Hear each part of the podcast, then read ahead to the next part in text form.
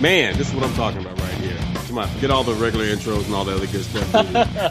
I mean, I like I'm, I'm, I'm amped up because we hit a milestone with this show right here. This is episode number 100. Yeah, 100 is something you have to think about for a second because when you've done 100 of something, that means you're serious. Yeah. Anybody can do a podcast where you do one episode or 10 episodes, and then there's like a six month gap between episode 10 and 12. But we banged out 100 episodes, and we started this March 2013. May. We've been very, con- oh, May, May yeah. 2013. I remember March, two, I think is when we, we, we talked, about, about, it. Yeah. yeah. And then yeah. we said, you know what, let's set a deadline and let's, let's crank this bad boy out. I think it was like May 8th, where it gave right. us like two months to get everything going. And yeah, but and, I mean, when you look at, I mean, sometimes when you're doing a show like this, you get impatient with the building phase. I mean, you just you know the commitment you're putting into it, and you just want it to be bigger and bigger and bigger, and you just keep looking at the downloads, and you want that number to go up. But sometimes you also have to remember at look at all you've achieved in such a short period of time.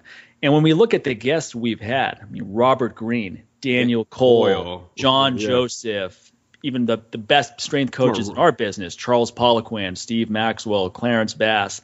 You know, we've had some really high profile guests very early in the show's inception too, where usually it takes years of building a show to and the point where you're incredible enough exactly. to, to those I kind mean, of guests. You know, we started right off the bat. I mean, what three months in, you got guys like Bruce Buffer and Daniel Coyle were like back to back, right? you know, and so Robert Greene was just a few months after. No, yeah, exactly. It was August because I remember I was coming back from Rotterdam after yeah. teaching there, and he was scheduled that week, and that was only what four, like maybe three months after we started the show. Yeah, barely, just barely, man. So yeah, so and another cool thing about something by doing something like that, when you have such high level guests right off the bat like that, sets the bar pretty high, so you can't be mediocre. You can't fall on your laurels. You can't come up with an excuse like, well, this isn't going to work. Well, this show's probably going to suck. You know what? Let me not waste my time. Look, you've already had, you set that bar so high. It's like, well, there's got to keep going up from here, man. You got to keep going up. You got one way to, well, you actually have two ways to go. You can really just plummet like a lot of people do, especially like in the entertainment industry. They start right off at the top and then they have nowhere to go but down, right. you know, because they didn't prepare themselves to go further than that and, and sustain themselves. And I think it really helps that we've had careers in which we've had that slow rise, you know, ascending to the top. And when we got there, we realized like, okay, this is not this is not it. There's got to be more to it. So then we kind of walked across, walked over a little bit, and then we started another ascent up and, another aspect of our careers. Right. Instead of just trying to stick stick to one and just keep going up, up, up, up and up with that one thing, and then you get to that peak, and then well, guess what? Down you go. So right. I think that's what's happened with the show. We we did different things. We just have a show where we came on once a week. We had these guests, blah blah. Then we we tried something new. It's just like about six months in. Hey, let's go twice a week. Let's see what happens with that. Okay, and we started to really build our numbers yeah, up from there. A lot of a lot of people missed that, but I tell you what, I'm not one of them because yeah, two episodes a week is a lot of work. Woo, man, let me tell you, that's because a lot of work. that's a lot of that's a lot of work. It's a lot of trying to get a lot of guests, and that's a lot of editing. It's a lot of uploading, a lot of promotion to get people to know about the episodes. I mean, that was the real boot camp phase of yeah. our show.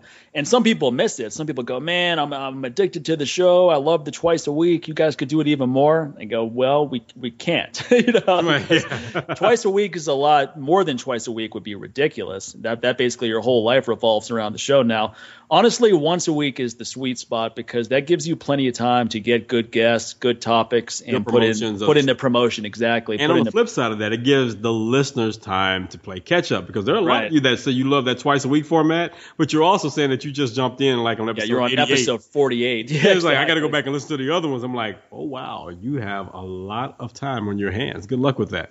Okay, because guess what? It's not like we're going to stop recording shows while you catch up. That means basically all the shows in the past that you're trying to go back and listen to. Well, by the time you finish with those, they're going to be shows we've been recording while you've been listening to those shows in the past. You got to catch up with. So right. we're not going to stop just because you need to play catch up. So my thing is, you know, it, I think this right here now, it's not so much about just being like we're recording once a week, but just the way the direction that the show is going is, is really getting back to the essence of why Mike and I talked about doing a show in the first place and being just really bringing up interesting topics, interesting guests from various aspects of life that reflect just how he and I live. So right. basically, you talk, you listen to two dudes who are not fitness guys per se. And no, I did not throw up air quotes. I just paused to give you a chance to, to emphasize fitness guys. Air quotes, air quotes make me want to punch people in the face. Okay, when they do that. Yeah, I hate when people put their, their yeah, fingers up and exactly. make quotation marks. It's my fitness guys. You know, yeah, put your fingers down. Yeah, put, put, your, put, your, hands down, fool. like, no, I mean, in a lot of ways, this is the Live Life Aggressively podcast, and my book the Live Life Aggressive, Live Life Aggressively, or what self help gurus should be telling you is not a fitness book. It has one chapter on hormone optimization, and then the rest is a real diversity of topics. And I wanted that to be somewhat of a blueprint for our show, which obviously goes in a much broader direction than I went with in that book. But that's what's cool about a show is you can team up with someone such as yourself and then bring in a lot of interesting ideas, and it becomes a life of its own. It becomes its own entity. Definitely, man. So like I said, I'm excited. And actually, you know, we, we've talked behind the scenes about some new things we're going to be implementing with the show to help grow the show, reach a big audience or whatever. And, you know, just it's really, really exciting. So to get here to 100 episodes and get that little second wind where you're excited again, man, you know, and not to say well, we here's, weren't here's the before. thing too. When, when you've done 100 episodes, you know whether you want to do 100 more or not. right. Because 100's a lot. You know, you yes. read 100 articles you know whether you want to keep moving forward with that or it's time to switch gears because Man, let me tell you, sometimes writing a I mean I've written 100 articles and I don't want to write another 100 articles. So I, I I'm speaking personally that once you hit 100 of something, you know whether this is a fit for you or not. Dude, there are people that read 100 pages in a book and they're done. I mean, they're lucky if they make it that far. Yeah. It's like after the first chapter or two, they're like, you know what? Yeah, I'll, I'll finish it up later. No, you're not. No, you're not. You're not coming back to that book. It's a wrap. Go ahead and donate it. Give it to some people out there that could use books because you're you're never going to finish that book. Most likely, you're not going to do it. So, yeah, 100, like I said, is a lot. Is is a lot, man. And you know, I know people on the service because here's a beautiful thing: when you're really into what you're doing and you're really passionate about it, you make it on the outside. When people on the outside looking in, you make this look like it's effortless, like it's right. easy. So that's a, you know, we can see a lot of times with the feedback we get from our listeners, some of the things they you know that they're out there is because I have to sit there and take a step back and realize like, okay, you can't really think too hard on them for even suggesting that because you guys are making this look easy because you're very passionate about it and you really put a lot into it behind the scenes. So we do all the dirty work behind the scenes so you don't have to see all that and you know and come up with this polished product well as polished as possible because it's always a work in progress. You know, the the under construction signs will never come down when it comes to this show. You know, it's always going to be work. But you know, the thing is when you make it, when you really are that passionate about anything, to someone out on the outside looking in, it always looks effortless. It looks easy. And it always looks like they could do it until they do it. and, they, and they realized like, okay, this kind of sucked. You know why it kind of sucked for you? Is because you weren't passionate about it. It just looked easy, and you're like, I like easy. I'm gonna do easy, and that's what yeah. ends up happening. And then you realize. No, I've had that happen many times. I mean, early in my career, I'd done maybe 15, 20 workshops, and I'd have people say, you know, you're great at doing this, but I, after seeing you do it, I know I can do it too. I'm like, okay, great point is, is that none of those people ever went on to do it. you know, because right. it's easy to talk about this stuff. It's a lot harder to do it, no yeah. matter what it is. It's easy to read about a workout program. It's a lot harder to actually do it. Implement it, yeah. And maybe and it's a 90 day program, and 30 days in, you're going, man, I got two more months of this. So I mean, you it's it's easy to talk about stuff. It's always a lot harder to do anything. And what's cool about our show now is when you go to the iTunes page or Stitcher, I mean, you see a hundred episodes. That's serious. Yeah. That's that's not a podcast where you go to their page and there's four episodes. Let me tell the, you, the man, last one was six months ago. Let, I was about to say, let me tell you, there have been people that uh, I've been fans of and followed or whatever, and then I realized they had a podcast, and they got me excited because honestly, if you're someone that I look up to in a certain industry or, or some aspect or whatever, I'm more excited now to hear your podcast and go to your blog and read stuff. You know, my thing is I want to hear you because I actually want to connect with you a little bit more. Anyone can write anything. Hell, half the time they're not even writing it. You know, they're outsourcing or something like that. So my thing is you can't outsource a podcast. That's you talking. That's going to have to be you. And my thing is after a certain amount of episodes, whether you put on a front or not, you know, the real you is going to eventually come out or you're going to stop recording one. Right. So, but what pisses me off the most is, man, some of these people that I really were fans of, and I go and see they have a podcast when they come up in the search on iTunes or Stitcher. And then I go to their podcast and the last episode they put out was April 2011. to my, you just lost me, especially when they always talk about business and being focused and, and you know making sure you stay the course on business. Like you couldn't stay the course on a freaking podcast, man. You didn't have to put one out every day.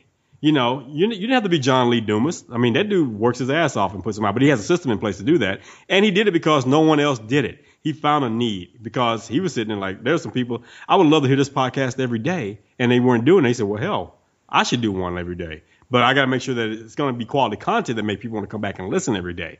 That right there, you can commend. But when you have someone that's preaching that and then they don't do it, and then come on, man, you can at least put one out every, at least one a month one every two weeks. None of any of those things work. You know, there's some people that I really like, and they put out a podcast once a month. Guess what? Where someone is a real fan of that person, like me, I'm happy. You know, and I'm really paying attention to that one episode and all the things I suggest and all the show notes or whatever. And it gives me a month. It's almost like being in a mastermind with, with some people that are really close to you. You know, the thing is, by the time I come back to that show again and listen to the next episode the next month, you know, if I found some value in whatever they did, whatever they said in that one show, that one time, that month, I'm gonna try to put some of those things in place if I found value in those. No, and it gives me about a month. I mean, what? Yeah, exactly. One good show a month is better than four crappy ones, right? I mean, Ice T does his podcast twice a month, and honestly, mm-hmm. I I kind of like the gaps in between episodes. Yeah, they call heat for that. You know, I heard him talking about this. Like people yeah. get pissed off, but he was on tour. The man's on well, tour, I mean, and even I, I actually I actually like it because yeah. I'm busy like everybody else. Exactly. I'm, I'm I'm processing a lot of information. I'm reading a lot of books. We're doing this show. I'm working on my business and I, am glad it's only twice a month because it's it allows it makes it easier for me to keep up with this show. To tell you the truth, so I mean, there may be a time where we do our show only twice a month. Exactly, because I mean, there are for me, man, I'm real. I really love podcasts. It really helps when I'm driving back and forth. So my thing is, I have to really start narrowing down the ones I listen to the most because right. I'm only driving back and forth to teach my classes four days a week. Okay, yeah. so with that being said, that's giving me about enough time just for one podcast a day. Okay. so that gives me, that's four podcasts right there. So then I have my weekend. So I got Friday, Saturday, and Sunday. Well, I can guarantee you, most likely on a Saturday and Sunday, I'm not listening to podcasts because I'm spending time with my wife on one day and then with my entire family on the next day. Right. And that's those are the days I deload, I, I disconnect, I cut that tether line or whatever. There's really no computer action going on at that time. And if I have my phone what I'm doing with that phone is actually I'm playing Spotify and I'm listening to music in the car when I'm with my wife or my family. Okay, that's what's happening with that. But I'm not sitting there listening to podcasts and all that. I'm I'm getting out of a business mindset at that time. So yeah, there may be some things that might inspire me that I might see as I'm out and about. But I'm not trying to seriously just focus on getting ideas over that weekend consistently like that. Sometimes, you know, moments of inspiration just happen, and I'm happy with that. Well, and I'll say, write a note. Most, most of the best ideas come when you're not trying to come exactly. up with them. I mean, who have you ever sat down to a blank screen and just tried to come up with ideas? Generally, you don't come up with anything good during those time periods. It's Generally, usually when you're going to another website and I get distracted I start watching. Exactly. No, it's when your mind is relaxed and you're going for a walk or you're having leisure activities. That's Smoking when. That's when usually, yeah, yeah. it, it kills me because when I'm smoking my cigar, the last thing I want to do is take a pen and paper with me but that's when all the ideas are hitting me, man. I mean, just all the freaking time. I'm just sitting out there on the terrace and stuff is just coming at me. I'm like, oh wow, right, wow. I said, okay, this must be this must be this must be what it feels like to smoke weed, but actually be conscious of what you're thinking. You know, when you're getting inspired, you know, whatever. So, you know, most people are like, yeah, man, I get my all my thoughts, man. I smoke a joint and I just get all these ideas. I'm like, yeah, but the problem is you don't remember any of those damn ideas, do you? so that's well, the beautiful. The, that's the, the thing when I'm smoking. The problem is, is not that you don't remember the fact you just remember that none of them are any good. Once the weed wears off, you're like, you know what? Maybe that's not such a great idea. You know? Maybe moving to the middle of the desert and living in a solar panel only house is not the best idea. So with, with no income whatsoever. yeah, good luck with that, man. Maybe so, running with the wolves on Sunday is not such a great idea. like, sounded good in my head. But you know what's also cool is that our show is getting a lot of attention, and I was excited to see on Twitter that Mike Catherwood of Loveline with Dr. Drew gave the podcast a plug. Apparently, he gave the podcast a plug on his show and then one of his listeners got on Twitter and said, Hey, what's the name of that show that you mentioned the other day? And he said, Live Life Aggressively show with Mike and Sincere. It's awesome. Check it out. Nice. So that was cool, man. You know, this wasn't something where I asked him to post that. I didn't I wasn't even aware that he mentioned our show right. on his show. So that was really cool. That's that's kind of that that's a real I mean, I like getting plugs from everybody. I like getting a unique feedback and just people getting excited from the show no matter who they are. But it's cool that when someone with a huge audience without any provocation from us, recommend yeah, unsolicited, you know, and Yeah, also especially when it really comes out of a place that's not the typical place. You know, for us to get props coming out of that health, fitness, wellness world, Right. whatever, that's that's normal. And trust me, we appreciate that. But when you just have Dr. Drew, you know, love lines, it's like, whoa, you know, there's a different audience right there, man. You know, so that that's that's that's a cool thing, and just it just really it's a testament to you know the the carry the pull that this show is having. And it also is a testament to our listeners who go out and support us and they share the show they they give us the reviews they go on itunes man and all that stuff. All it does is just help our placement and makes us more visible to those who probably normally wouldn't see what's going Right. on with this show. Because they're thinking like wait a minute. Okay this is popping up in this category. Okay it says like okay these guys from the health and fitness what but look who they're talking to. Talking to robert greene oh daniel coyle oh okay who are these guys and then they're checking them out next thing you know hey i like this show yeah those guys are kind of straight up in your face they, they're pulling no punches they're not being politically correct which you'll find there's an audience out there that loves that and that's i think Right. again that's what's really helped us because we're not pc Well, you have to be yourself. I mean, someone who is PC, who tries to not be on a show to be more controversial, that's not going to work either. Mm-hmm. You know, so if you're some uptight person or some overly sensitive person, and you decide, all right, I'm just going to be totally irreverent and just lay it all on the table. It's not. It's if it's not you, then it's not going to be genuine. yeah i'll just People are going to pick up on that. Yeah, I'll make sure I don't ruffle any feathers on there, even though I can't stand that motherfucker. But you know, you know, but you know, I no one else needs to know that. Like, come on, man, take a stand, man. You know, just like um, you Well, know, that- the thing is, you can't please everybody, and I always No. tell people that's. Like you, as you always say, it's a battle of attrition right there. When you try to please everyone, you, come on, Sure. you try to please everyone, you're gonna please no one. Yeah. And that's why you know on our fan page, I posted that that that meme earlier. It's like, okay, from Winston Churchill, you know, you have enemies, good. You know, that means you stood up for something in your life, because that's what's gonna happen when you stand up for something. Somebody's gonna get pissed off about it. Sure. So you know, somebody's gonna always have a freaking opinion. It's kind of like what Katt Williams was saying on his new comedy special. And I was tell- telling you about that earlier. You know, he was just talking about the whole thing, like with you know, he, him speaking on like Michael Sam and, you know, and this guy be, and Jason, uh, oh, I forgot the guy's name that's in the NBA, coming out as like the first gay M- NBA basketball player. You know, Katt Williams was like, come on, man. It's like, how you going to suck at two things? you know, because the thing is like, no one even heard of just, no one has even heard of Jason Collins until this thing happened. Right, And, you know, and my thing is the fact that this is news is just so crazy. Why do we care? Who's the first gay NBA player? And guess what? I'm willing to bet my kid's inheritance. He's not the first. Okay, so Sure. he's the one. But but in, but I will say this: Who gives a damn? Can he play basketball? Who gives a damn? and, and guess what? thing, He can't. So and guess what? Since I'm not a basketball fan, I still don't give a damn. You know, so here's my thing. And the same thing with the NFL with Michael Sam's, like he'd been the first openly gay NFL player. Who gives a shit? Can he tackle? Okay, can he knock somebody out? Okay, Well, can he can he do his sad job? reality is we live in we still live in a very conservative country where people do care about this kind of stuff and they they have strong views one way or the And other. not just this country. There's a lot of parts of the world too where this is still a big issue. You know Sure. what, man? There's also lots of parts of the world where it's not an issue at all. Though, and they Exactly. laugh- and they laugh at us going. "You like, oh my God, you, why do you care? You there." Americans, why do you care so much if he's gay or not? Exactly. That's my question too. Nobody cares. My thing is, but but then it's gonna be the one that argues like, well, you know, this is a this is a big step, you know, for for human rights. No, you're exploiting these people in their lifestyle, you know, for your own agenda. You're no better than the person that is very conservative and speaks out against them. Now you want to use them for your own agenda. So my thing is, I don't give a damn. If you're not out there hurting kids and, and, and other people and, and, and abusing animals or whatever, I don't give a damn what you do. As long as you don't, you know, you're not hurting me whatsoever.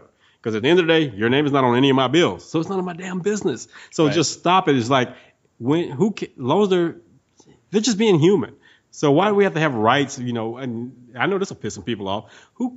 Why is this such a big deal if two gay people can't get married? You know, Well, I somebody, mean, somebody- my the- thing is, let them get. Do they love each other? Okay, cool. Let them get married because guess what? It's a lot of you that can't stand each other, and you're married. Somebody, somebody need to ban that. Okay, so somebody, a lot of you getting married for money. They need to ban that. You know, there's some of you have been, been married five or six times. Your ass needs to be excommunicated to an island by yourself. Obviously, you're no good at it. Stop it. You sh- it should be against the law for you to even try to get married again. You suck at it. After well, like, marriage is not it's not for everyone. Everyone, If thank you're you. honest with yourself. I mean, it's it's not you know it's just it's not something that everyone is going to buy into or or should buy They into. should have to. Yeah, exactly. Yeah, It's like So, I mean, a lot of times people buy into it because of pressure, societal pressure, family pressure, friend pressure or from someone friends. else's ideas Yeah. that have nothing to do with you. It's like it's, But if it's tradition. something, if, but if it's something where you're talking to yourself, you're like, you know what, that's lame, man. I, I look at married couples; they look lame as fuck to me. I don't want to get involved with that shit. That's great, and don't, you know, because you don't, you, you don't have to. It's um,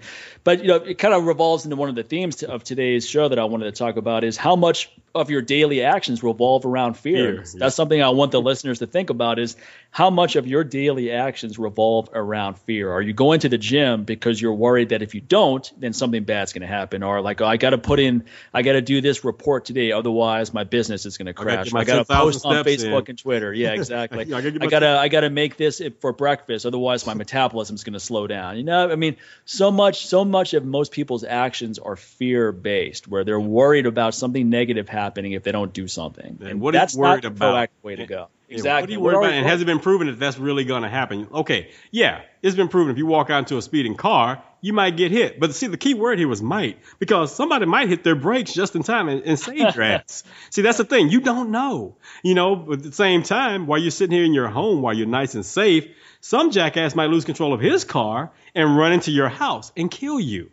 You know, that's why it's called a freak accident.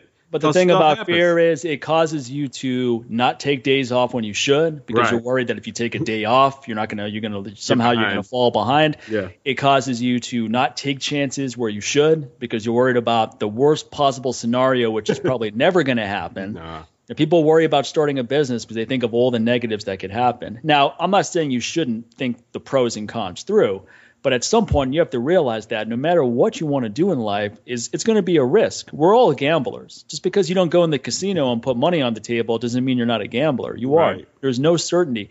You, you, you could even say, well, I'm, I'm just going to work at this job because it's a guarantee of this. There's no guarantee. You could be fired at any point. It's, a lot Job of people know. security. That's cute. Yeah. job So I mean, but my attitude is just think about. I'm not even saying I'm, I don't. I don't even necessarily have advice on what you should do or shouldn't do. That's up for you to decide. But just think about how much of your day revolves around fear as a motivation to do stuff, and then ask yourself, how productive is that? Are you really getting the best out of each day? Out of the life experience by being motivated by fear for every move you make. Exactly. And let's say this. Let's say this. Let's say you are afraid and you recognize it. Now, what are you going to do with it? So now it's like, you to let it sit there and keep you immobile, immobile and not do anything at all? They're going Or to shoot you an email sincere and say, "I hate to bother you, but." That's what they're going to do.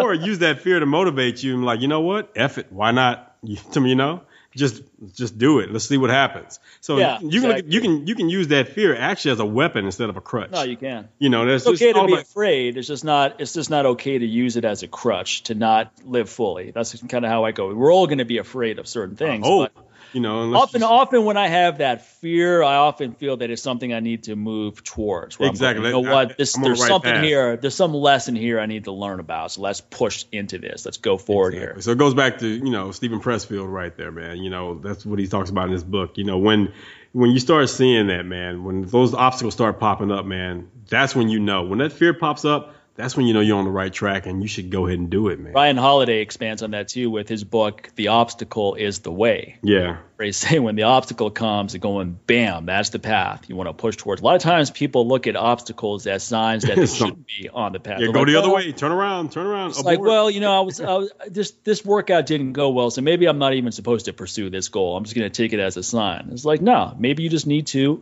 recalibrate, put together a better action plan, and come back. So it's not obstacles are not signs that something is not meant to be. It's whether you make it meant to be or not meant to be. Is, is whether it's going to be something that comes to fruition. Yeah, so so you, what- you don't want to use these external excuses. Exactly. When you see those obstacles, maybe it just means like, all right, butch up, put your big girl panties on, and get ready to run through this bad boy. You know. Yeah. So, and, you know, in the book I was referring to with Steven Pressfield, we've mentioned it millions of times on the show, is The War of Art. But Yeah. also another good book by Steven Pressfield is Do the Work. So that's Mm-hmm. another thing. So my thing is, a lot of people want, they have these big lofty goals, but they don't want to do the work to get there.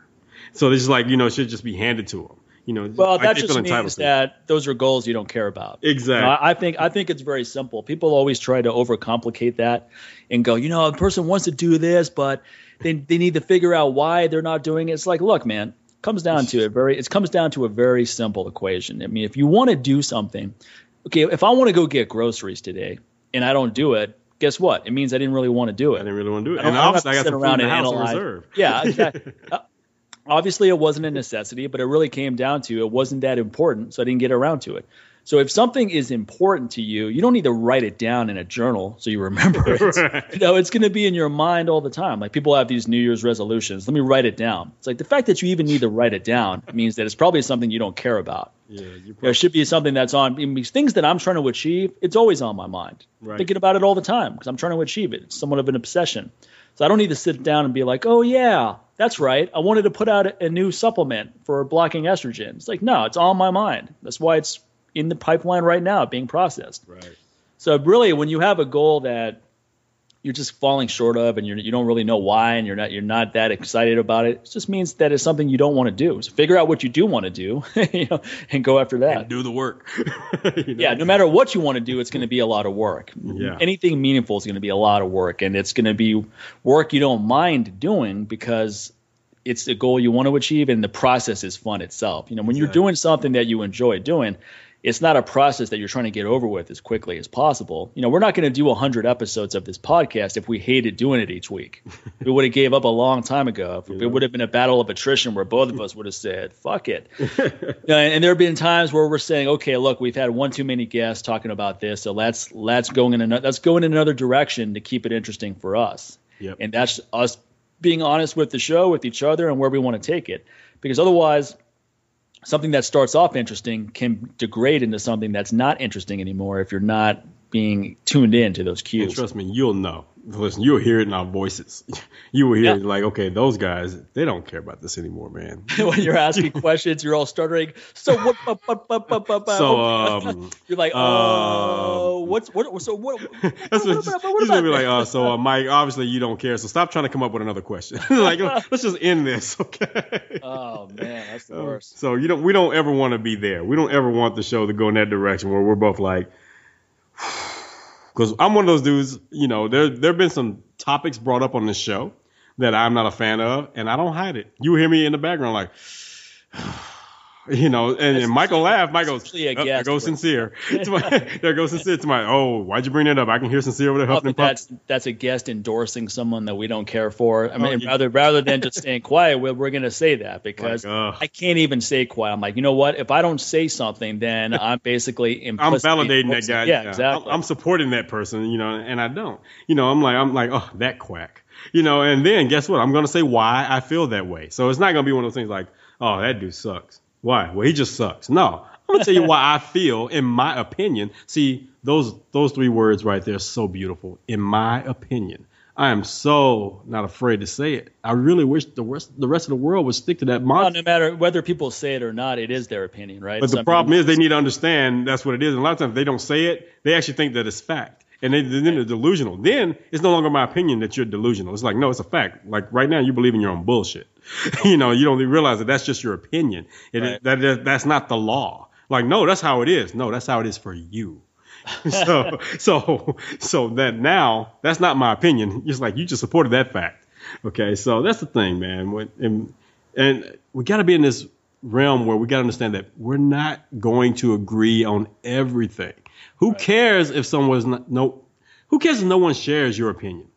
Okay. If someone sits there and they oppose what you have to say, so be it. My thing is, if you can come up, come up with enough facts or things that seem like facts just to back it up, or better yet, if it's just your opinion and they disagree, so be it. Who cares? You don't have to be right. It's an opinion. That's the thing about it. It's another thing. So you don't have to sit there. And Well, what's funny is when someone thinks something is factual, and then right in front of them is proof to the contrary. cognitive dissonance is Yeah, that exactly. Exactly. That's what always cracks You've me got CD. Like, Okay, there's no way someone can make this work, and then there's an example of someone making that work, and then you have to reevaluate, going, like, okay, now what? yeah. But so be you know, you- flexible enough to let go of an idea. Okay, so you realize, you know what? I would, and this is not this is not going to hurt you to say this too. You know what? I was wrong. Okay, you know, the, but the thing is, do the best you can. To my Maya Angelou, do the best you can when you can, and when you can do better, do better. That's it. So the thing is, like sometimes the facts that you have at that time and things that present itself, that's all you had to go with. Right. Then when something else comes up, like, oh, okay. So you're not necessarily at fault if you only had a limited amount of facts in the first place, you know. But when there's some other things that support otherwise, then you're like, oh, okay. Be open to that. You know, it, it may not necessarily be something that you agree with still, but still be open to the idea and realize, like, okay, I can see your point in that. Or I can see how that would work in that situation. You know, it may not necessarily be the way I want it to be or that works for me, but I see how this working for you. I can I can dig it for you. You know, not good for me, but hey, you know that's the beautiful thing about being individuals that you can do that. So that really just comes down to, like I said, being flexible, being open, and being respectful for the next person's idea. I think more and more of us start doing that, it'll be a lot less bullshit going on in this world. You know, so as lofty as that may seem, you know, the first thing is, first thing you got, to, first thing you have to do is actually like have a better opinion of yourself and be able to deal with yourself and be somebody and First of all, give yourself a chance and know who you are. and Be conscious of things. It's funny. We were just talking. Sometimes I really hate being so in the moment and conscious of things. Like you're sitting there and I'm complaining about something or whatever, or complaining about somebody, and then I realize that wait a minute, why am I why why am I thinking about that about this person? Is it really that person is doing this, or does this has to do a lot with me and some issues I'm having with myself that I don't want to admit? You know, or like just sit there and talk about something like, oh man, that's an ugly ass outfit. Who cares? To my, why am why am I concerned about what that person's wearing?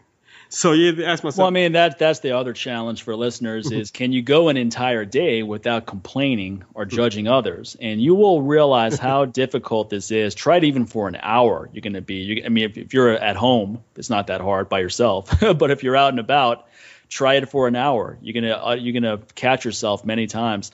And what's also interesting is that when you stop complaining and you stop judging others, you're going to notice how much other people do it. You're going to be yeah. amazed how often you hear people complaining about stuff. I mean, it's amazing. Like you can't even go five minutes without being in public without someone complaining about something, something, or judging someone. Maybe someone who's not there. They're just talking about someone that they know. You're just overhearing a conversation. But it's one of those things that it's a total waste of energy. There's nothing good that comes out of you complaining or judging other people. And we all do it. I'm not saying I'm some expert who yeah. doesn't do it. Yeah, it's not but like I know I know that it's a waste of time. It's not like something useful useful is coming out of that process where my day somehow benefited from it. And actually, I've actually lost some of my day thinking about it. Yeah. You know, and some energy that could have been like directing towards something that actually could have helped my business, help myself as a person. But I've taken it away because I've spent that time in that negative space. Yeah, and, and like I say, and we all do it. Like I say, it's just that challenge stuff. You want to talk about resistance training? That's what that's that's resistance training. Trying to resist the, the temptation to want to bitch about something or complain about something or just think of something negative about someone else. Hell, even about yourself.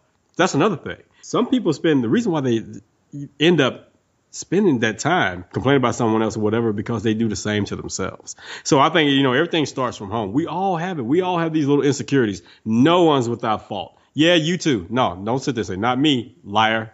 Somebody, yeah, I'm somebody, yeah, I'm just calling a spade a spade here. Like we all go through it where we have to chin check ourselves, man, and we question the things that we do and the things we say, and but you know, nowadays, and then we don't want to deal with having, it. We re- redirect that towards someone else to right. take the pressure off of us because we don't want to admit that we're hard on ourselves. But then you sit there and you are that person like admits it all the time. That right there is not doing yourself a favor. Like when you sit there and belittle yourself and make fun of yourself all the freaking time. It's not right. There's nothing wrong with making fun that's, of yourself. That's a new trend now yes. where people people try to be more self-deprecating as a way to uh-huh. make themselves oh, more Oh, you know personable. me, man. You know me. I'm the asshole. You know how you know, they, you they know, try I, to make themselves more personable, but at some point it starts becoming an agenda. It's too it's too forced. Right. And then and then you start thinking, well, shit, man, what am I buying your book for? you know, all you're talking about is what you suck at, man. I don't know. I can I can, I can skip your book and know that. That's enough suck going on in the world. I don't have to buy a book for that. yeah. So on, honesty means that you can you can talk about what you're good at too, man. Like, hey, I was proud of myself when I pushed through this, or like, man, I killed it today's workout. I mean, it's okay too. Come on, yeah, it's not necessarily bragging. It's like, you know what? It's just like, look, man. Hopefully, there's somebody out there like, you know what? I relate to this guy. Hell, he had a good workout today. Well, shit, let me let me reevaluate my workout for the day. Why am I bitching and complaining? When you have to post when you have to post selfies of your ass and every five minutes, that's usually a sign that you don't feel too good about yourself, and you're trying to get a validation from others, a reaction, strangers on a social media page to make yourself feel better. And that that's a sign that something internal is going wrong. And and, and guys do this too. I'm not talking about guys posting yeah, pictures, but just but they do just, that too. You know. Yeah, exactly. but but just talk just posting accomplishments every five seconds, so they're getting a pat on the back and it, and it, it, gets ridiculous after a while. It's like, hey guys, I I finally had a good breakfast. I had oatmeal this morning with this, and then you see a hundred likes. I go, who are these people like this? I like oatmeal. And, and, who is this person posting this crap? Right. You know, that's why I got rid of my personal Facebook page a while back. I only have a business page, so I can't see anyone else's feeds. They can see mine, people who follow me but I can't see them. And that's a great way to not waste time because it's almost impossible to log into your account and see those feeds and not go over and waste some time looking at stuff. But I don't even oh, have that option. I'll be honest with you, it's not that hard because you know what? I, have become a selfish bastard with so, social media now.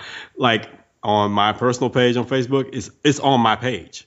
You know, if it's not on my page, it's on our fan pages and right, that's it. Right. I don't go to the feed whatsoever. That place to me, yeah. that's that's La La Land. That's where all the crazy people are. That's where the crack. It's Skid Row. It's a skid. I, I stay away from that because you know it's just it's lost the social aspect of it. It's become bitching university, you know, about other things. So it's funny. I've kind of gone to places where, you know, there's certain social media aspects I didn't like at the beginning too much, but I'm liking them more now, like Twitter you know. But again, yeah. even there, I'm stingy because I I just have my page open where I can just see notifications. So therefore, when any of our listeners are out there reaching out to us, I see that. I don't really go to the feed that much unless I'm just really looking for a good topic because a lot of times it tends to be better topics over there in that Google Plus you know, that we sure. can talk about here on the show. Yeah. There are yeah. hardly any topics on Facebook that I want to talk about on this show because there are well, no on topics Google being Plus, spoken. I, I see a lot more people pushing charitable stuff. Yes, yes. Talking about issues there that they find important. Or they're sharing good information that helps with yeah. business or, you know, sure, you know, sure. or just different aspects, things that they're really genuinely interested in. They're not really spending that whole time on Google Plus talking about themselves. Right. It's you know, not I've anywhere near that. as narcissistic. yeah. As well, that was one thing I like about Twitter too is I can just post content in a in a very condensed form. I mean, 140 characters, but you can just get to the point, and people can respond and react to that, share it, retweet it, favorites, yeah. bring up questions. So I, I, find I find Twitter is actually a great platform yeah. for pushing out ideas. And you know, it's just funny because even I, I like Pinterest as well because a lot of times people are sharing things. They're not really talking. You don't really get you don't really have much space to even put a lot of comments on your stuff on Pinterest that'll keep people's interest. So it's like they post something, and then if they really like it, whatever you click on, it takes you to wherever that source came from. So let's just say if I post like your testosterone booster on there, whatever, and just I can do a quick little blurb on there, like maybe a sentence. If somebody clicks on that, it'll take them to your site.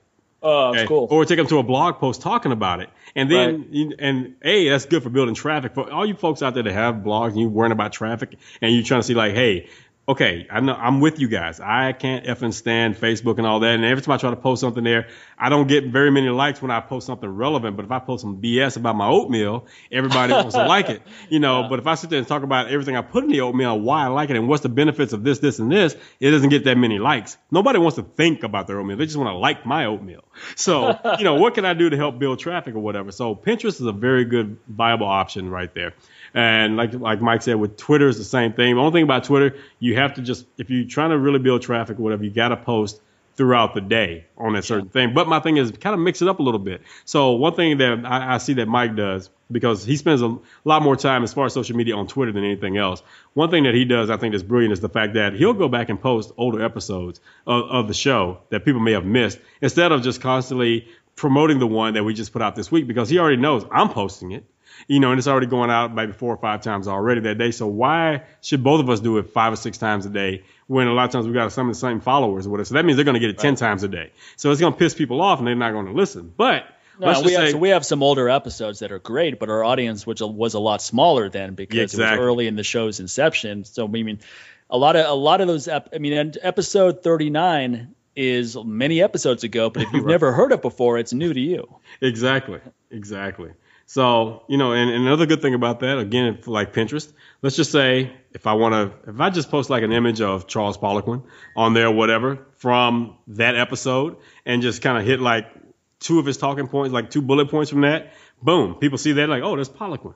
You know, what's this about? And then they click on the picture, boom, they go to the episode. And next thing you know, they're listening to him like, oh wow, you know, that oh, that's what he's about. I never heard the guy talk before. Oh, it's cool. I've read all his articles, but yeah, now they can put a voice to the man, and now they're connecting with him, but they also connecting with our show. They're like, what else are these guys putting out there on this show? So you can do the same thing. So that's like I said, those are like some of my favorite avenues of social media. And then I like Instagram. But the reason why I like Instagram is because of the direction where I'm going now. You know, I'm, I'm my business is shifting a little bit more toward the coffee industry and cigars and more of this this this as you can say this luxury lifestyle is what we call it. And I found that I got a there's a bigger community there. But these same people are also found on Twitter. I still connect with them over there. Hell, even for those, you know, I'm a true Texan. I love my Second Amendment rights. I love my guns. You know, I love to be in a position where I can do my best to protect my family at all costs. I find a lot of people who feel that same way on Instagram. I find them on Twitter. Okay. So, you know, and the thing is, and whether people feel that way or not, I, it doesn't hurt me because again, I know it's not for everyone and not everyone should, it's just like kids and being married. Not everyone should own a freaking gun. And I'm the first person to say that because it, it's a lot of responsibility. It makes, put it like this, man. Once you become a gun gun owner or whatever, it's a lot of responsibility.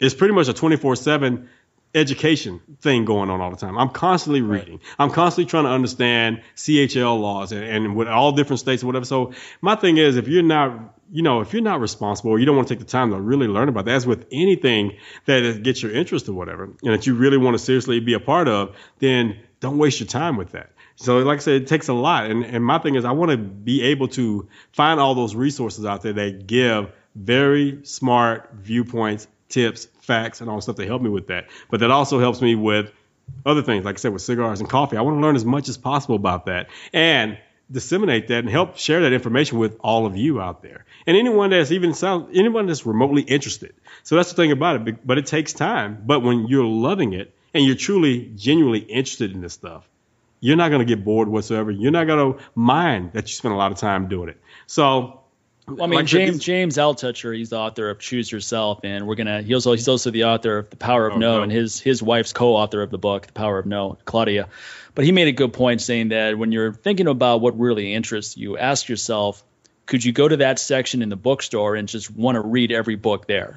So, for example, yeah, well, that's a good sign. So, for example, if I go to the nutrition section of the bookstore, am I going to want to read those books? Am I going to want to read all these books about hormone optimization? And definitely I do because I have read a lot of those books. Yeah. So that that's a good way actually to think about well, it. I can think support about, that. Think about what what what you really when you're thinking about like what do I want to do as a career that's going to excite me. Just think right. about what category in a bookstore you would go to and could spend a lot of time there. Let me tell you, I've been that guy. I've gone to Barnes and Noble and I've I've bought every single cigar magazine that was there that day. and then I've been pissed off because I couldn't find any magazines talking about coffee. I found one from the UK. I was so freaking excited. Paid like fourteen ninety nine for that magazine because it was an import. Didn't care. Okay. And I can sit there and look in the ammo section or whatever, but then that gets a little bit, it becomes a little redundant with all those because there's 15 million gun magazines out there. Right, right. So, you know, I can get over that. I'd rather just go to the range and shoot, you know, and I'd rather talk to other shooters out there and really, you know, talk to law enforcement and ask them, you know, that's another thing. I'm not afraid to ask law enforcement, like their perspective on, you know, owning a gun and what they deal with on a daily basis. Some of the good stories, some of the, bull, you know, some of the idiot stories, you know, you want to be aware of that so you don't become that next idiot story that they talk about. When I go and I see like cigar magazines, I buy them all. And then it gets to the point, here's my rule with magazines. My rule with magazines is like this. If I buy your magazine for three months straight, then I subscribe to it.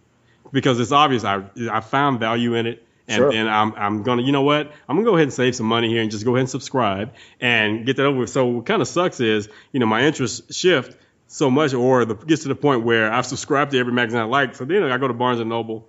I'm just there. I I see the magazine I'm like, I already had that one. Or oh, or then I see it if they have it before I get mine in the mail. I have to sit there and like look away because I don't want to ruin it for myself. I'm like, no, nah, man, I'm paying for a subscription, so I'm not gonna read this now. I'm gonna wait till I get mine in the mail. So that's the only thing that sucks about that. But I really feel like that's a good rule as well. It's like if you buy a magazine three times in a row, go ahead and subscribe to it, man, because right now they're struggling. They're struggling right now. So just sitting there reading the whole magazine while you're there Come on, man. You know, help these guys out. This is an industry that's dying. And if you find Yeah, value don't don't it, be that guy who goes to Barnes and Noble and never buys anything. And Ever. You go in there and you read the magazines and, And then you you leave. you read the whole book and there. you know what? I know you've been there because when I go to sit down at the table, there's a stack of 15 magazines right there. First of all, how long were you in Barnes and Noble that you read 15 freaking magazines, man? Come on, you're just skimming. You People are wondering why all these bookstores are going out of business. I'll tell you why. Because no one's buying anything. Cheap man. ass. You think you think Borders would have gone out of business if people were going in there and buying in droves? No. I mean, at least, at least buy a cup of coffee while you're sitting there. Exactly. Support the store in some way. Oh, and by the way, for you dudes out there, because I can only say dudes, I can only speak for them because this is the only restroom I go to. But when I go to a restroom at Barnes and Noble, and I walk into a stall, and I see a copy of Playboy, and I see a copy of Penthouse, Man. you nasty ass, stop that with the plastic off of it. Do not go to the bookstore. Come on, there are kids going in and out of that bookstore. Don't be that guy. You're You gross. shouldn't, be, you shouldn't be taking anything in there no. unless, unless you bought it. And you're The only thing you should be taking in the bathroom is a dump. Okay. Don't if, take you wanna, a, if you want to take a magazine into your own bathroom, a magazine which you own, fine. But Fine, don't take a don't take a magazine off a newsstand at a public bookstore and then go into their bathroom and then the put it back on the newsstand. I was about to say, I was about to say, because here's the problem with that. When I'm the guy that works at Barnes and Noble and I'm on bathroom duty, I go in to clean and I see that magazine. What does that? What does that dude do with that magazine now? Does he take it back out and put it on the rack, or does he have to throw it away? Which means somebody just lost some money. All this could have been avoided if your nasty ass didn't take the magazine in the, in the stall in the first place. Okay, so your cheapness costs people even more money. Don't take magazines in there, especially men's lifestyle, quote unquote, magazines, into a stall. Well, hopefully, it's hopefully it's not any of our listeners that fall into this category. Somebody hopefully, right we're now. just giving advice to people where it's not Even, tell your friends, you know, because I'm pretty sure you all probably have that one buddy like, oh, yep, that's my buddy John. That's what he does. Well, tell John to stop it. Let's see, you know, you know what? Here's the deal. Don't just do these challenges, man, and keep it to yourself. Let us know how you did. Let us know how. I mean, challenge people, challenge people in your family, challenge your wife, challenge your kids. Yes, we're into challenge your challenging so much on social media now, let's just do that. The no complaining Forget, challenge. forget the ice bucket challenge. Yeah, you know let's the dumping try, thing Let's try head. not complain because I tell you what, if people collectively stop complaining and stop judging, you're going to have so much energy freed up that can actually go to useful things, not just for you, but for everyone around you. So, yeah. because believe me, people that are making stuff happen. I mean, I'm not just talking about businesses. I'm talking about real causes, nonprofits, etc. Those people aren't sitting around judging and complaining all day long they don't have time. they're putting that negative energy into action. They see something they don't like, and then they complain about it in their head, and then they go into action mode, which is fine. You know, we all see things we're going, man, that sucks, and then you do something about it. So There that's the go. key. That's how you That's do it. key. How somebody does it suck so much that it just pisses you off that you have to do something. And if it doesn't piss you off, okay, it's not important. Keep moving. Right, right. Keep it moving. Exactly. Don't give it any energy. It doesn't it doesn't matter to you that much.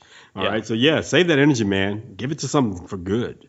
So yeah. And then you know another thing I want to just we can end with this one too is just I've been reading Steven Kotler's book Becoming Superman, and which is a great book. He's going to be on the show soon as well. But just talking about flow states and all that, and also group flow, where if everyone takes their performance seriously, how it can become synergistic. So next mm-hmm. time you go to a gym, let's say it's even a just a public gym, not even not even one where you're friends with a bunch of people or a private gym, just a public gym. Put in 100% in your own workout. Just crush it and you'll realize that other people are going to see you doing that and it's going to step up their workout. And then you're going to see them doing that it's going to help step up your workout. You know if everyone who went to the gym went in with big time focus of wanting to push after their goals with just tenacity it's going to make anyone who sees that step it up. So be that person and then you'll notice that other people start becoming that person too and then you have you, you create this collective flow it Becomes this art of inspired living right here, Yeah. man. You know. So, yeah, Yeah. exactly.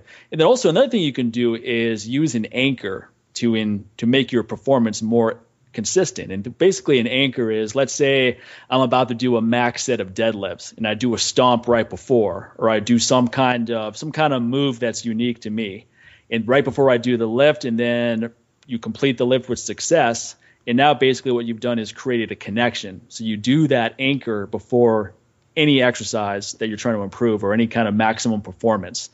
And the more consistent you are with this, so in other words, you have three successes in a row using this anchor. Now it becomes something where you can you can go to that place anytime you want to get you into a success state. to have more optimal performance. Yeah, definitely. Like even for me, when I competed in kettlebell sport, you know, prior to let's just say I got about I don't know about another hour or so before I step on the platform. You know, usually I'm listening to binaural, you know, binaural beats and sure. binary waves and all that, just kind of just take my mind somewhere else. Now, the thing is, when it gets closer to that time for me to compete, I come out of that state, man, because the my theme song before I even go on there, I have two. You know, in the very beginning when I first started competing, my first theme song was um, "Bring the Pain" by Method Man, but that was a little, still a little too mellow for me. So you know, so one thing I realized is like when you're on that platform, yeah, you work, you you have a coach and all that, and you even have your teammates prior to that. But when you step on that platform, you're alone. And one of my favorite groups is Godsmack. So just about a few minutes before I go on the platform, when they say like coming up next, you know, we got flight number blah blah blah, and I'm in that flight that's about to go and compete. Well, dude, I just crank on, you know, I stand alone by Godsmack. You know, it kind of gets me in that that mindset, which means, all right, once I step on that platform, it's all on me at that point. The team's gone, the coach is gone, it's all me, and that's what I do, and it, it puts me in that state every time. And guess what? If I go up there and I don't hit my goals, guess what? At the end of the day, yeah, I have people support me, but that was on me. So I still stand alone because at the end of the day, when you fail, a lot of times you find yourself alone. a lot of supporters kind of like, ooh, oh, like, oh, that didn't work out very well. Like, oh, okay, I, I, feel, I feel bad for you, but uh, yeah. Yeah, that's the thing about these anchors too is you're not you're not you're not you're not necessarily going to get it right from the first try. You know? I mean, sometimes you're going to try these different methods. You're going to do the stomp before you deadlift, and the bar's not going to budge off the yeah. ground. so don't don't try using that anchor again. Next, you got to come up with something else now. You know? There's certain music that always gets me in the state yeah. too. Like I love listening to Madball when I go sprinting, especially the songs "The Beast" yeah. and uh, "Stand Up New York" and hardcore lives the born strong some of the stuff off the new record and the lead singer's coming on our show in a couple of weeks. I can't wait for that. But that that out that kind of music which is really intense very rhythmic as well actually. Yeah. so it's not just to me it doesn't sound like noise. It's got a real strong rhythm real strong bass and drum beat to it. And it's very intense and fast. So i'm trying to run as fast as possible. Yeah. it's perfect for that. You know i don't want to listen to something slow when i'm trying to run as I don't want to listen to Yanni while I'm doing sprints or Enya. yeah, exactly. I'm trying to run all out as fast as possible. I, am listening to Enya. Like, I need to have some wings, and I need to be floating like an angel. If that's the case, I'm listening to that. like, oh, like come on, man. like, but I mean, I, I listen to Madball's "Born Strong" before Maximum Efforts, and I've never missed a lift when I do that. So, but, uh, but now don't I only, waste it. That's the thing. Now I only listen to that song yeah. for Maximum Lifts. I don't listen to it in any other time of my workout. Not during the warm ups, not during leisure activities, etc. I use that song now as an anchor. Exactly. So there's something to be said about that mental connection. It's just it's, it's telling your subconscious like, all right, man, you, we got to get it. Oh, you yeah. know, if this if this song is on, we got to get it. I mean, it's just like it's like when you if you go back and listen, look at the old movie Shaft. As soon as you start hearing that theme and he's walking down the street, somebody's about to get their ass kicked. As soon as you hear that, somebody's ass is about to get kicked by Shaft. Okay, they didn't just do that doing a love scene, you know, or something like that, or while he's talking to the police chief. Like, no, it's time somebody gets their ass kicked. So, you know, it's kind of like how these wrestlers are. You know, when you hear like the glass breaking, you know, Stone Cold's about to come out and beat somebody's ass and drink beer at the end. That's just how it works out. So there you go, man. And then you know, try not to try not to overthink things so much, and have trust and faith in yourselves. In other words, if I'm doing a maximum deadlift, I want to turn the self talk off. I, I, just want to go on autopilot where I just grab the bar, tear it off the ground, and then have the faith to finish it off. I mean, I did a I, I hit a PR a few weeks ago, and I remember I hit a sticking point above the knees, and then you have to make a decision: do I yep. put the bar back down or I fight Keep through? Going. And at that moment, you know, I had enough faith in myself to say, hang on and pull through it, and you got it and then I just screamed out the rest of the lift and completed it. And it was it was a really good feeling. It was awesome. Which is a symbol of a lot of things that go on in life. Just when you get to that sticking point, man, what do you do? Do you turn back around and say, "Ah, oh, f this," you know, or do you like, you know what? I've committed to it now. I gotta I gotta follow through. I gotta do my best to get to the other side. Like I knew the bar was in the pocket, meaning that my form wasn't compromising. It wasn't yeah. that I pulled incorrectly and now yeah. I'm gonna fight through with the bad with bad technique just to get the lift. No, that's a sign you probably should put it back down. But right. here I did everything right. I loaded up properly. I ripped the bar off the ground. It hit a sticking point above the knee, but the leverage was fine. The hip hinge was there. So all you had to do was hang with it and mm-hmm. finish it off because if I didn't finish that lift, it would have really pissed me off and then it would have made you more fearful Yeah, the next time you you go back. for exactly. Now you're going to be thinking, oh man, last time I tried this, you know, this happened.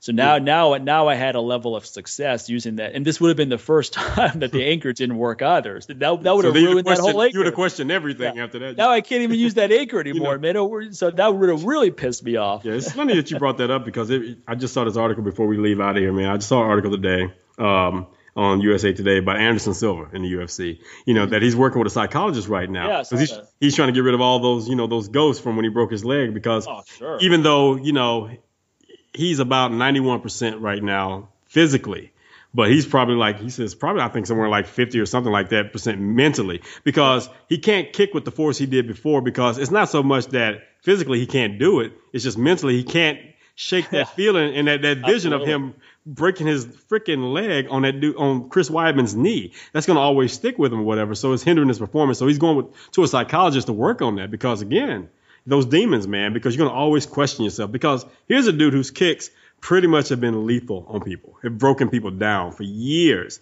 And now that one thing that he was really known for, you know, it worked against him.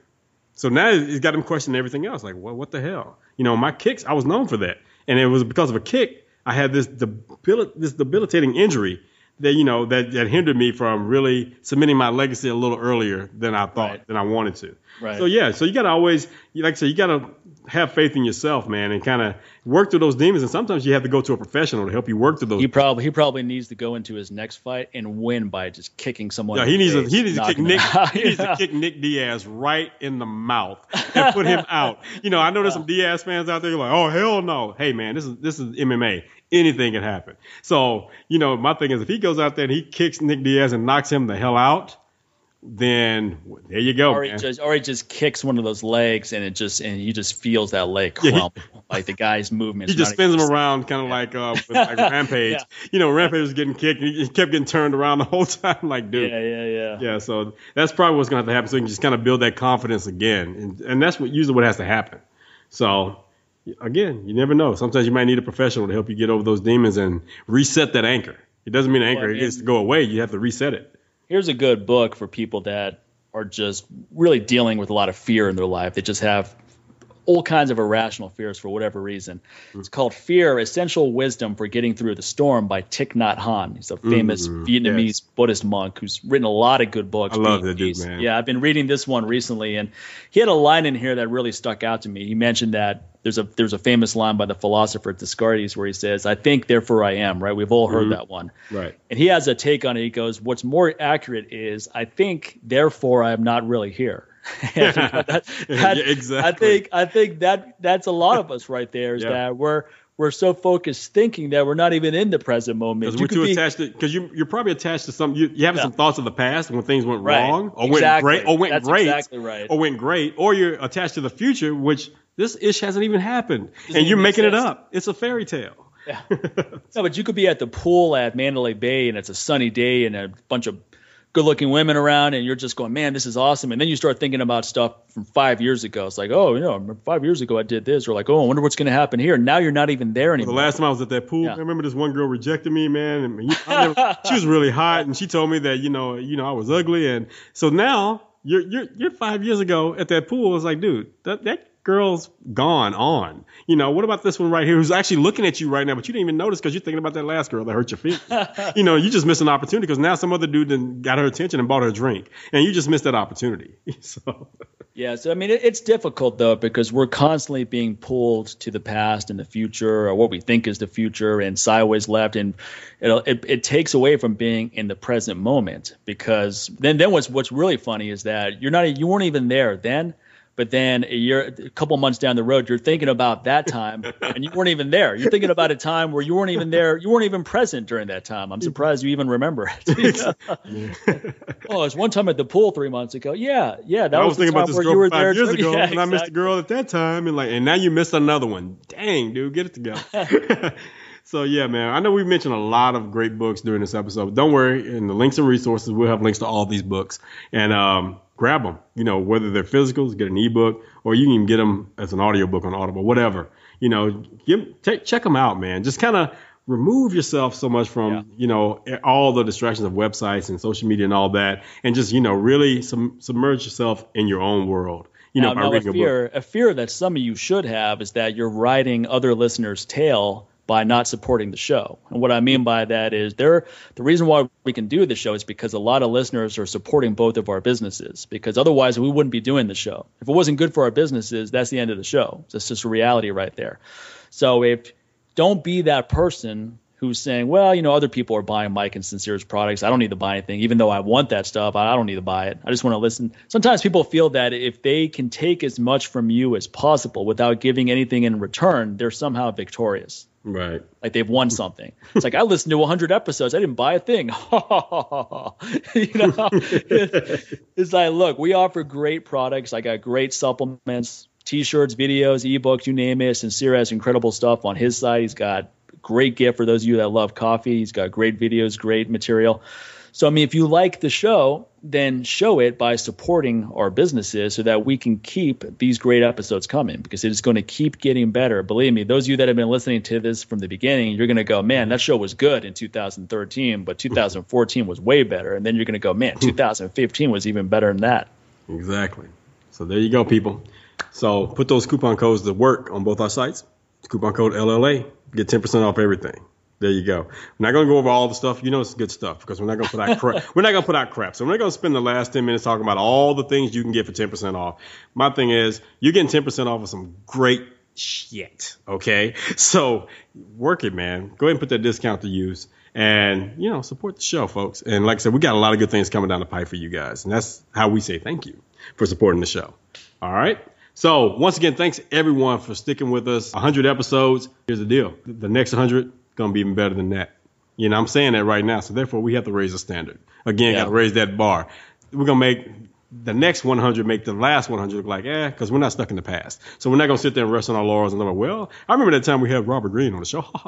no, somebody, no. It's like no, we gotta we gotta keep coming with it, man. We gotta put that that pressure on ourselves, but that's what makes it fun you know, yeah. by, by, making that challenge. Like, dude, how are we gonna yeah, make? If you're not improving, it's not fun. Exactly. How are we gonna make the next 100 make the other 100 like it wasn't ish? Yeah, and then we'll pick up this conversation on episode 200. 200. So make sure to stick around for that. exactly. All right, folks. So keep those subscriptions coming, those downloads coming, those ratings and reviews, iTunes, Stitcher. Hell, you can even go on SoundCloud and find us there, folks. All right. So there you go. See you all on episode 101. Take care, everybody.